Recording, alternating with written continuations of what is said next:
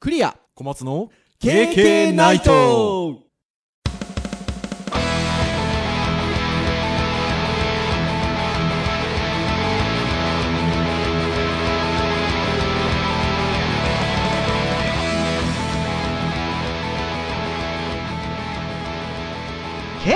ナイトは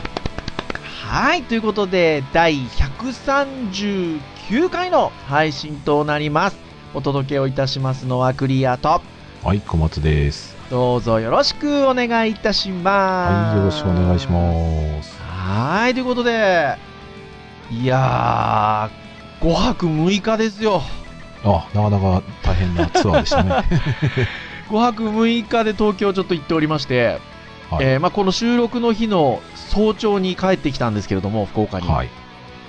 ね、5泊6日って言ったらね、1週間7日しかないですから ね。そうですね。で、また、あの、割と似たような感じで今週もまた行くんですよ。なので、ちょっとね、福岡にいたらまた東京行くんですけど、うん。はーい。でも、忙しいのはありがたいことですよ。まあそうですね。そう、周りの皆さんね、大変でしょって言ってくださるんですけど、まあね、大変か大変じゃないかっつったら大変かもしれないんですけど、うん。でもね、なんかね、そんなにあの、別に辛いなとかっていうのはないんですよね。非常にあの、場が変わるので、まあ面が変わるって言い方ですか、した方がいいのかな。うーん。なんか。ね、東京と福岡と面が変わるので、あの、僕的には、すごくいい生活をさせていただいてるなと思ってるんですけど、はいで、。こっち帰ってきてですね、早朝便で帰ってきたから、まあ、あの、午前中の割と早い時間には帰ってきたんですけど、はい。ちょっとあの、お昼にですね、ご飯食べに行きたいなと思ってですね、こちらの知り合いの方と待ち合わせをしてお昼ご飯食べに行ったんですよ。はいはいはいはい。はい。その方、あの、聞いてくださってるんです、KK を。おお、ありがたい。はい。 デジハリ福岡の卒業生の方で、はい。こっちでちょっとあの、スクーリングの TA みたいなことしてくださってる方なんですけど、クレームいただきましたよ。お当番組に。来ましたね。来ましたか。はい。何かと言いますとですね、はい。その方はフリーランスでやってらっしゃるんで、はい。自宅で作業してるんですね。うんうんうん。で、作業してるから、ラジオとかを流したりもしてると。はい。 BGM 代わりに。で、だから KK 聞いてくださってるんですよ。うんうんうん。私たちほらよく言ってるじゃないですか。ながら聞きとかでも、あの、聞いていただきやすいようにやっておりますなんて。そうですね。ね。で、ながら聞きで聞いてるんですけど、先生と、ウェブの回、この間の。はいはいはい。ベタ褒めウェブサイト、手が止まっちゃいますと。そっちながら 聞き、ながら聞きしてたら、なんか、サイトの紹介とかしてすごい褒めてるから、えー、どれどれどんなページなんだ って、手が止まっちゃいます、困っちゃいますと。いうあのお言葉をいただきました。なるほど。はこれはなかなか難しい。い。 これはもう、すいませんね、つうしかないですね。まあ、むしろ我々止めるぐらいの勢いでね、ちょっと頑張らなきゃいけない。どうですかね。そうですね。 ということで、まあ、あの、クレームと言いますか、ありがたい、はい、あのコメントいただきましたよ。はい。はい。なので、まあ本当にあの、そういう形で割と最近はですね、あの、聞いてますとかですね、何々の回、あのー面白かったですとかね、まあ実際に会ってお声掛けいただくばかりじゃなくて、あの、Facebook なんかでもなんかその、そのテーマについて投稿くださったりとかね、うんうんうんあの、非常にちょっとありがたいですね。そうですね。まあね、世の中にあるすごい、たくさんのその、リスナーさんがいるポッドキャストと比べたら ね、そうもうですねあの、しまあ我々すごい小規模なもんですけど、まあでもそうやっていろいろこう、リアクションがあって、あの、コミュニケーションが取れると非常にあの、やっぱ嬉しいなぁと思っておりますね。そうですね。はーい。なので、まあね、せ前回のあの配信でもお伝えした通り、もうちょっとすると、今度公開収録なんかもありますが、はい。まあ、こう、新しい、また、違った形でのコミュニケーションが、この KK というポッドキャストを通して、あの、できるんじゃなかろうかということで、うんまあ、非常に楽しみだな、というところでございますね。はい。はーい。ってなところなんですが。さて、じゃあ今日のテーマはということなんですけど、はい。今日はその話題のターンで言うとウェブの回なんですよね。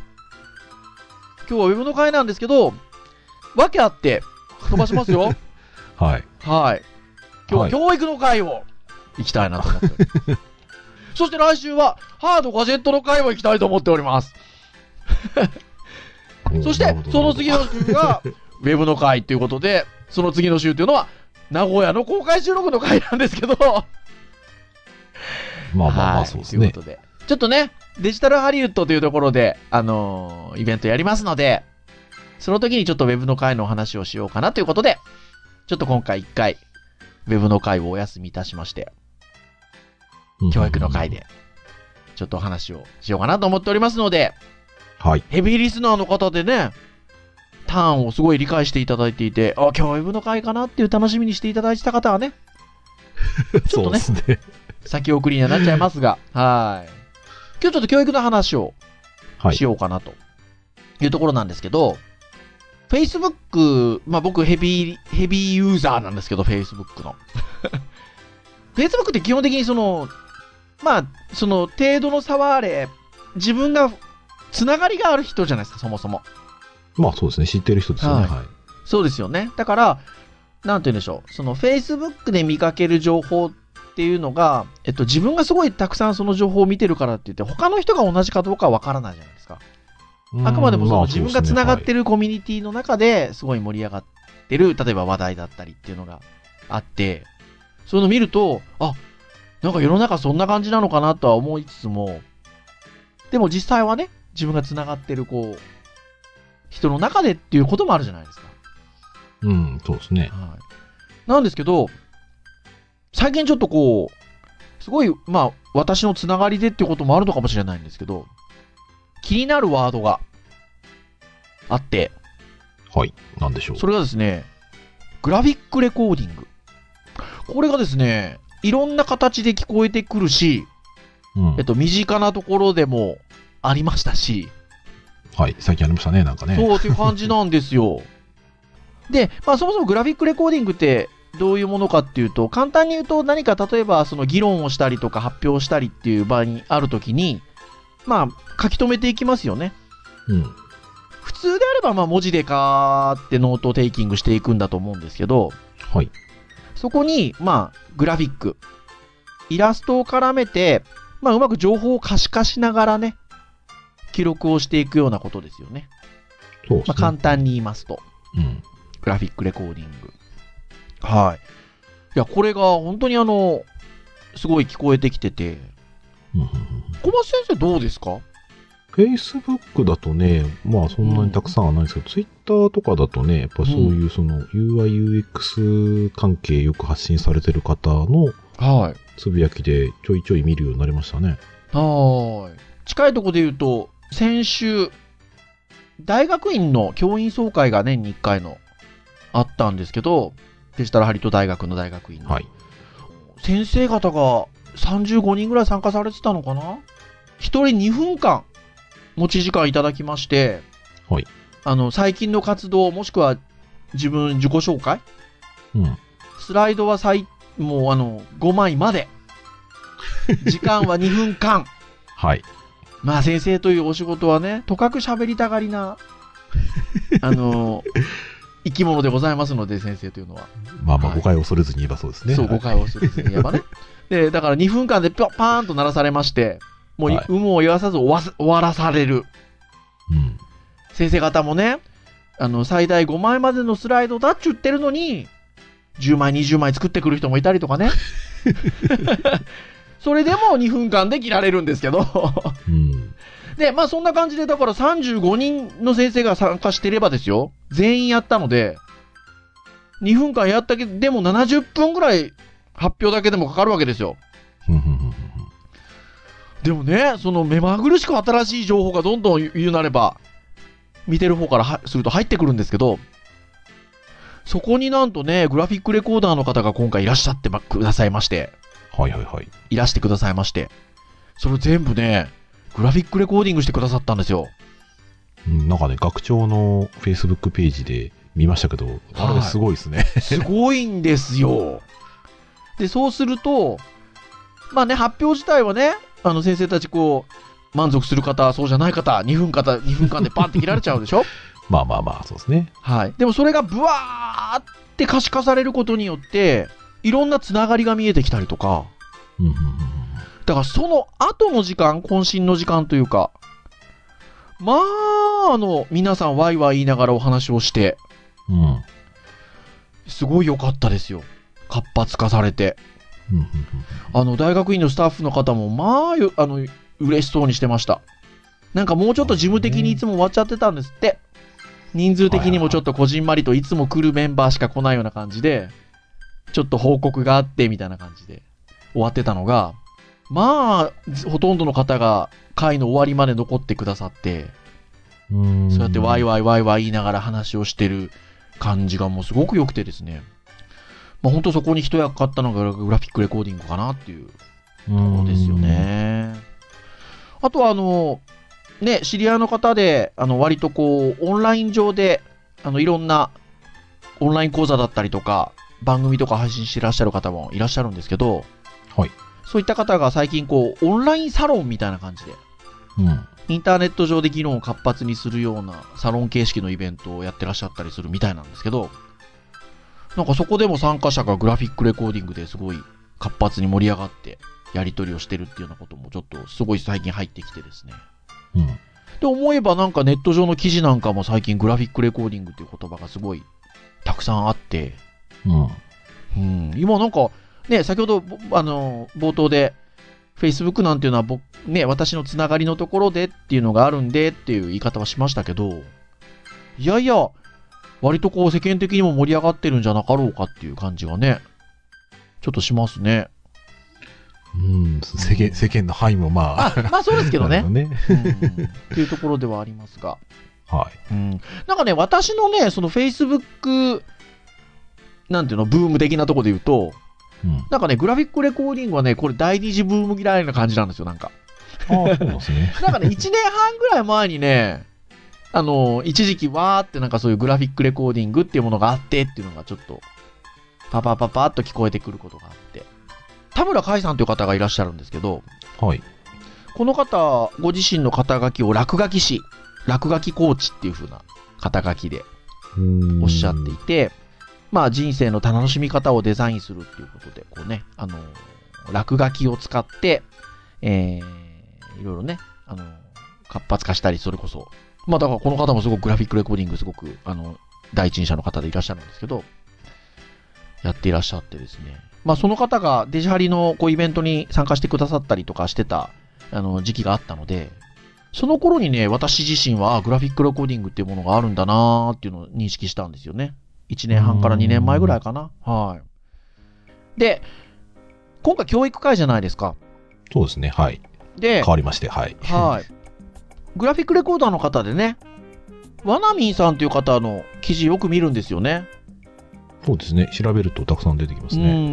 ん。で、この方の、えっと、ノートの記事はい。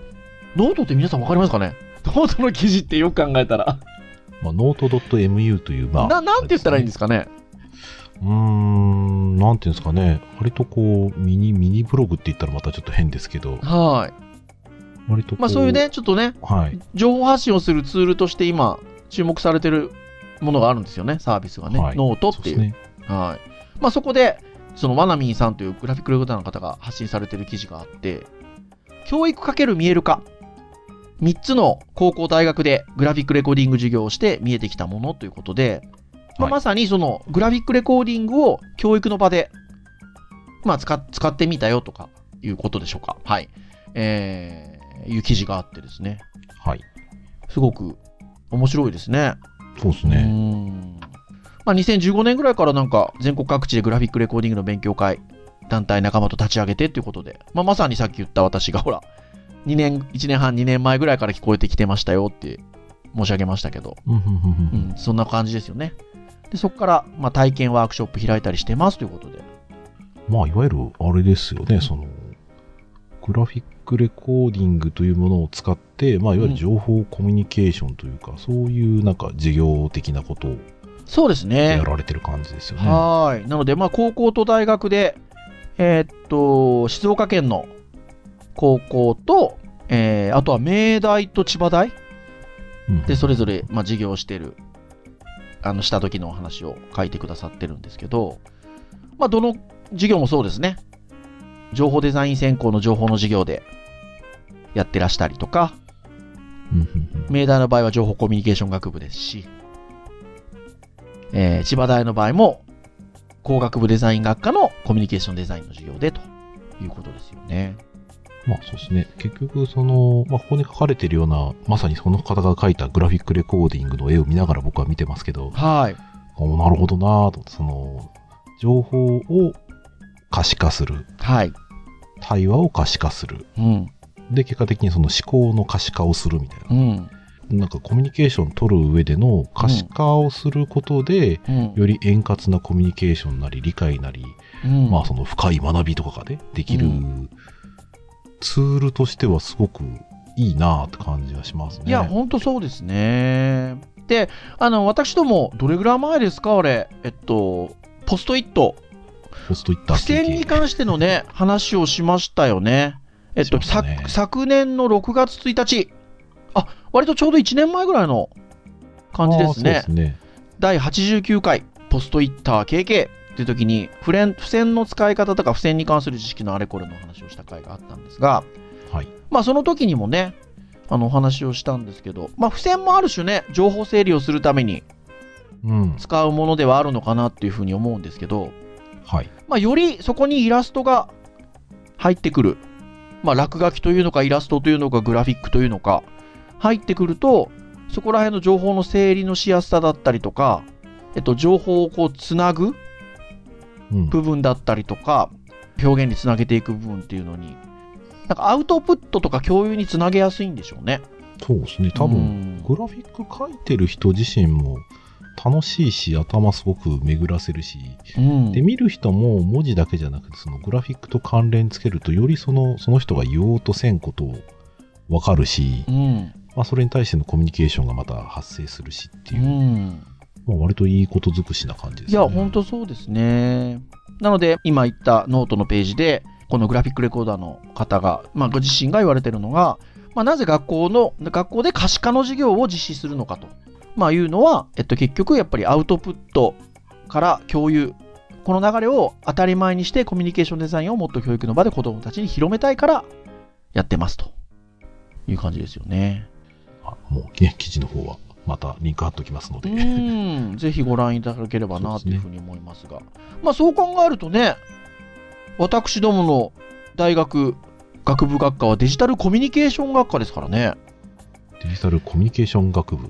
学部ですね。デジタル、あ、そうごめん失礼しました。デジタルコミュニケーション学部、デジタルコンテンツ学科。で言うとね、なんかやっぱり、ちょっとこういった手法も入れていきたいところかなっていうのはしますよね。うん、まうんあ、デジタルコミュニケーション、デジタルコミュニケーションの部分のいいところはあるものの、うんまたさらにそれをね、よくする一つのツールとしか、いうか、まあ、手法としてうん。まあ、つながりそうな感じしますけどね。はーい。あとはなんか情報整理っていうところで言うと、ね、別のグラフィック、あの、レコーダーの方が書いてる記事があるんですけど、あの、はい自分の頭の中を整理するっていうのね、使い方で使ってらっしゃる方もいらっしゃいますね。はい。非常に面白いなっていう気がしますね。うん、でもまあまあ、これもそうですね。前にポストイットの時もありましたけど、僕なんかよく言うのは、その、頭の中にある情報ってたくさんあって、はいただ、それが非常にこう、複雑な位置関係にあってですね、まあ、僕はいの中でこう立体的なイメージなんですけど、うん。はい。なかなかその、情報と情報のつながるイメージが、うん頭の中だけだとすごくしづらくて、うん。で、付箋とかね、使ったりすると、それが非常にこう、頭の中のものがうもんっ。と平面的になって、うん。で、平面同士のものがこう、つなぎやすいというか、うん。、実際はね、頭の中でこう、実際にリアルに出してるの、こっちは、まあ、こっちが本当はリアルな 3D のものではあるんですけど はい。実際には紙のね、2D のものにして、はい。で、実際僕もその、人に伝えるときにやっぱり、絵描きますよね。いやーまあ、どちらかというとそうですね絵というか、まあ、図式の方が多いかもしれないんですけどね、はい。うんで頭でこれ、実際、これ、これはね、あの、人に伝える話じゃなくて、自分の頭の整理のはい。話だと思うんですけど、はい。そうですね、僕自身も、自分でノート取って、自分でこうやるときって、自分の頭の整理用にやっぱり使ったりもするので、うん。アイデア出しするときも多分有効なんだろうな、これ、きっと。いや、だと思います。自分自身がを知るというと、 あれですけど、うん。自分を知る、自分を発掘する、手法としてもいいんじゃなかろうかなっていうふうにも思いますね。あらゆることにおいて可視化をするっていうのはでも重要なんでしょうね。そうですなねんか。ね、目に見える形に一旦落とし込むっていうのは。ね、プログラミングなんかもそうですいや、そうう。そう ね、そうですよね。うん、なんかそうなんだろうなっていうふうな気はしますね。はい。まあそういったあの、教育の場で何かをこう書くっていうところなんですけど、はい。なんかそうやって考えるとね、うん。その例えば単純に自分たちが今度授業を受ける立場だったとしたときに、はい。授業を受けるときに、まあ、授業じゃなくてもね、あの、僕たちがもうこの年になって、例えばなんか勉強会に行ったり、イベントに行ったり、例えば他の人と打ち合わせをしたりとかっていうのもそうなんですけど、はい。そういう時に、こうか、なんかね、こうこうてノートテイキングしていったりとか、その、あの、レコーディングしていくときに、なんかイラストを描いて、グラフィックを描いて、整理していくっていうのはなんか良さそうじゃないですか。うん、そうですね。なんですけど、なんかね、他の人から見ると、なんか落書きしてんのかなみたいなね。まあまあまあ、まあ。思われるかもしれい。ないですよね。 はい。まあ実際のね、授業とかだとありえそうな感じですしますよ。ね。うんうんなんかそういう経験ないですかなんか遊んでんすかみたいな。言われたありとか。あ、あまああります よ。まあ学生結構あ時代の、はほら、小松先生割と僕となんかいろいろ話してても、お確かに書かれるじゃないですか。なんか、絵とかをシュッシュッシュッって。まあまあまあ、そうですね。んなんか絵心があっていいなーっていつも思いながら見てますけど。そんなに居心はないんですけ ど。まあ、うんあの、セミナーとかはちょっとなかなか時間がないので、あのはいパソコン使ってどんどん打って、なるべくこう、デジタルデータで、こう、羅羅列していくっていう形を取りますけど、はい。授業とかみたいなね、ファンゾーンのトレーニングとか受けるときは、やっぱり、うんその、パソコンを使って操作してるだけに、パソコンで記述するっていうのもするんですけど、やっぱうりん、紙に書いて、で、やっぱり絵描いたりとかはいするんですよ。でそれうは、割となんか前にその記事を読んだことがあったせいか、はいあの割と定着率だったり集中力だったりとか、うんそっちの方を期待してる部分もあってですね、ほうほうほうほうほうほう。で後で、まあ、あとはその後で見直して割とこう思い出せるんですよ、はいはいはいはい、絵は描い。いてこの時こんな話してたなみたいな、はいはいはいはいはいはいはい。そうだから割とこう後で見直すのが楽しくなったりもしたのでうん。割とこう落書きしててで落書き僕の場合だから関連する絵も書くけど落書きも一緒に書いてたので,で、うんそれもまあ授業に役に立つだろうなと思ったけどはうんた、傍から見てたらやっぱこうななんかあれです か遊んでるんですかみたいな遊んで言われるんでたすことかはあありありますよ。 聞いてないですかみたいな。そう。なんかね、あの、落書きっていう言葉もあれかもしれないですよ ね。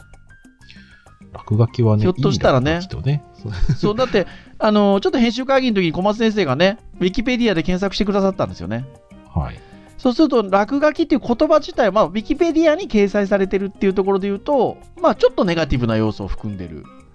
うん、そうですね。あの、解説が悪ふざ多けいかなな感ってじいうが多感いじでであすりますねけ。どね。まあ、ただ、先ほどね、紹介した田村海さんみたいな落書きストっていう肩書きでやってらっしゃる方は、どっちかというと、そのネガティブなところではない形で落書きを捉えているので、うんはいっていうところはありますけどね。多分その、落書きって言葉が、はい。キーワードとしては非常に伝わりやすいのかなと。うんうんううんんだから落書きをして何かしようよって言った場合に、あうん俺も経験したことあるわ、あれがいいんだみたいなね。うん。うん。で結局グラフィックレコーディングって言われた時に、まあ知ってる人は知ってるけど、なんすかそれみたいなね。はいはいはいはいはい。だからもちろん落書きとは違うもんなんだけど、うん。だから人によってはそれをその落書きと共通していいところがあるよと、うん。えー絵にしていくことでのその定着だったりとか、うんその思考の深さだったりとか、うんアイデアが広がったりとかねうん。だから多分言葉尻だけだと思うんですよねそこはね、そうですすよね。で、実はこんな記事がね、あの、ちょっと前ぐらいから聞こえてきてて、えー、落書きが脳に効くことが最新の研究で明らかにということで。これはサイト名は、エドテイジインサイツですかね。この鉛筆マークがちょっと入ってるんで、なんと読めばいいのかそこがっていうのはありますが。はい、ありまして。これ、えっと、今年の3月14日の記事なんですけど、はいえっ。と、これに近しいことはちょっとね、前から実は、ちょっと聞こえてきてましたよね。うん、そうですね。前見たことあるんですよね、記事で。うん落書きが脳に効くことが最新の研究で明らかにということで、まあ、会議や授業中、つい落書きをしてしまった経験はありませんかということで。うんで、ドレクセル大学、フィラデルフィアの、が発表した新新たな論文によると、落書きには脳に良い影響を与える効果があると。うん。自由奔放な落書きや芸術活動は前頭前皮質はい。への血流を流して踊る笑うチョコレートを食べるなどの行為中と同じ反応が得られることが分かりましたということで落書き最高ですよもうね、自由奔放だ落書き、芸術活動になってるから、まあうん授業とは関係なく楽しい世界をこう、書いてると血流が上がるっていう感じなんですかねで。すかね興味深いのは絵心があると辞任している被験者ほど塗り絵をしている時の血流が少なかったという事実ということうん、刺激的じゃないですかね。そうですね 落書きによって血流が促されるということが、えー定量的エビデンスも確認されているということでだから何かを書くっていう作業、ね、うん。うん。自由奔放に書くっていう作業はいいんですよと。うん落書きの後の方のがよりクリエイティブになって問題解決能力や発想力が豊かになっていると。うん。うん、というところなんで。まあ、だから事業っていうことに限らず、いろんな面でね、こういう落書きをするっていうのはいいんだよっていうことをね、うん書。かれてまして。ね、グラフィックレコーディング自身はきっとその、ね、情報を伝えるための、まあ、関連した絵を描くっていうことなんでしょうけど、多分はいここに書いてる落書きと呼ばれてるものは多分全く関係なく、ね、自分のその描きたいものをなんか描いてるっていうことだと思うんでうすけど、ん、そうですね。まあ多分両方ちょっとね、いい点があるんだろう。まあ結局血流が良くなるわけだから、そうですグねラフィックレコーディングのものをややれば、うん、それはそれで上がるし、うん、で、落書きは落書きで、僕はきっと流れ方は違うかもしれないですけど、うん、授業を受けてる時に、もううん単純に好きなキャラクター書いてはうん、ノート取って、書いてはノート取ってで、うん、全然いい気がするんですよね。本当そうですよね。 まあ、全くね、頭に入ってなきゃ困るんですけそど、れう はそれだでから、その落書きの方に完全にそっちに集中がいってしまうとっていうのはありますけど、うん。その何がしかこう落書きをするような手の動かし方をしながら、ただし、授業は聞いてるみたいなうん。感じであれば、実はだからこういう研究結果があるっていうところで言うと、実はすごくなんか学んでるものの頭の定着が良かったりとか、うんそこからの発想が広がってる状況があったりとか、いい状況があるかもしれないですよね。ね、もしかすると、この辺もうちょっと研究が進んだりしたら、もしかすると、勉強するノートのその端っこにマスがあって、こう、強制的にこう一行書いたらおーここに何か 絵を描きなさいいみや、たい本な当そうですよね。強制的に落書きしたら割とこうはかどったりすんのかな この辺の話って実はだから、あの、ハンドスピナーの話をした時に近いような話を実はしてるんですよね。ああそうでしたっけ結局、くるくるくるくる回してるっていうのは授業に集中してないんじゃないかって話、はいはい見た目が見えますすけど、はでも実はほら、手を動かすってことは重要で、い、うん意外にそこは集中してるっていう風にも取れるって話をしてるんですよね。非常に落書きがよろしいんじゃなかろうかと。ねもはうし未来としてはえ授業中に絵描かないのぐらいなねそう。なるかもしれない。まあ別のあの、これ先生が書いてらっしゃるんでしょうかね。ブログ記事だと、まあ落書きはダメって多くの先生が指導してるんじゃなかろうかと思いますが、ということで。うんまあそれは集中してない、授業に集中してない証拠だからですと。まあ集中しないのは良くないですよねと。でもちょっとした合間の休憩とかだったらどうでしょうかっていうことで。ということで言うと、まあこの記事を書いてらっしゃる方は、落書き容認派であると。うんということで、まあ、授業中に人の話を聞かずに落書きはダメだけど実はその子の心理状態とかを如実に語るので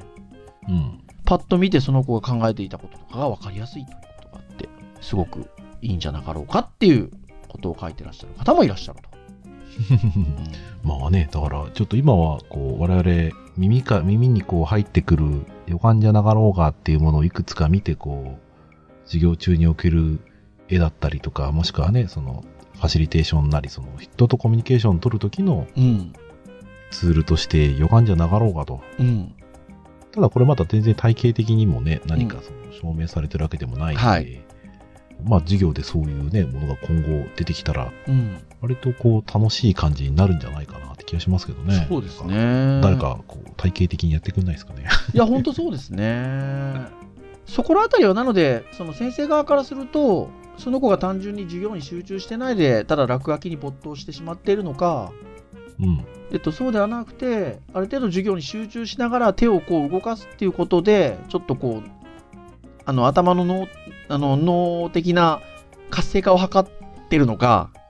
うん。もしくはもっとポジティブに、えっと、その学んでいるものを、えっと、整理するために、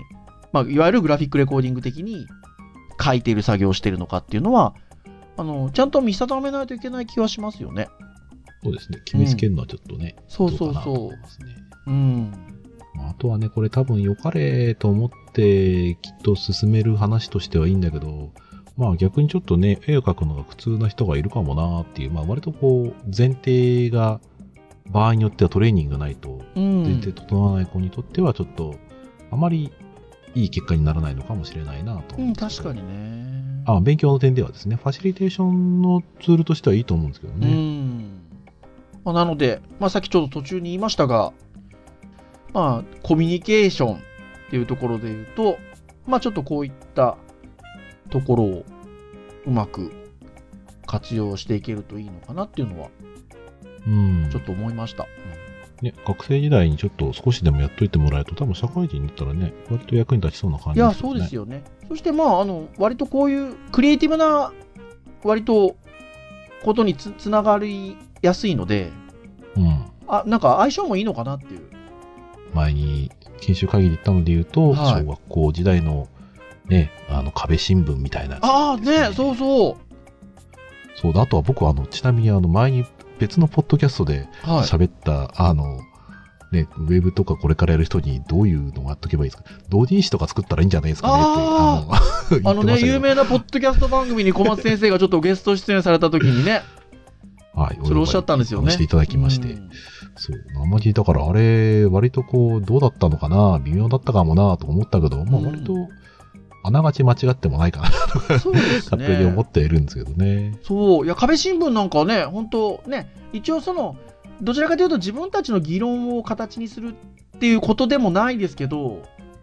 まあ、ただね、何か一つの、一つのテーマっていうか、学級新聞なんで学校のね、起こったことに対して、それを、まあ、絵大体書くじゃないですか。そうですでね。文章化してってことをみんなでやるっていうことで言うとちょっと近しいですよね今時はひょっとしたらね手書きで壁新聞じゃなくてなんかデジタルでやってるのかもしれないですけど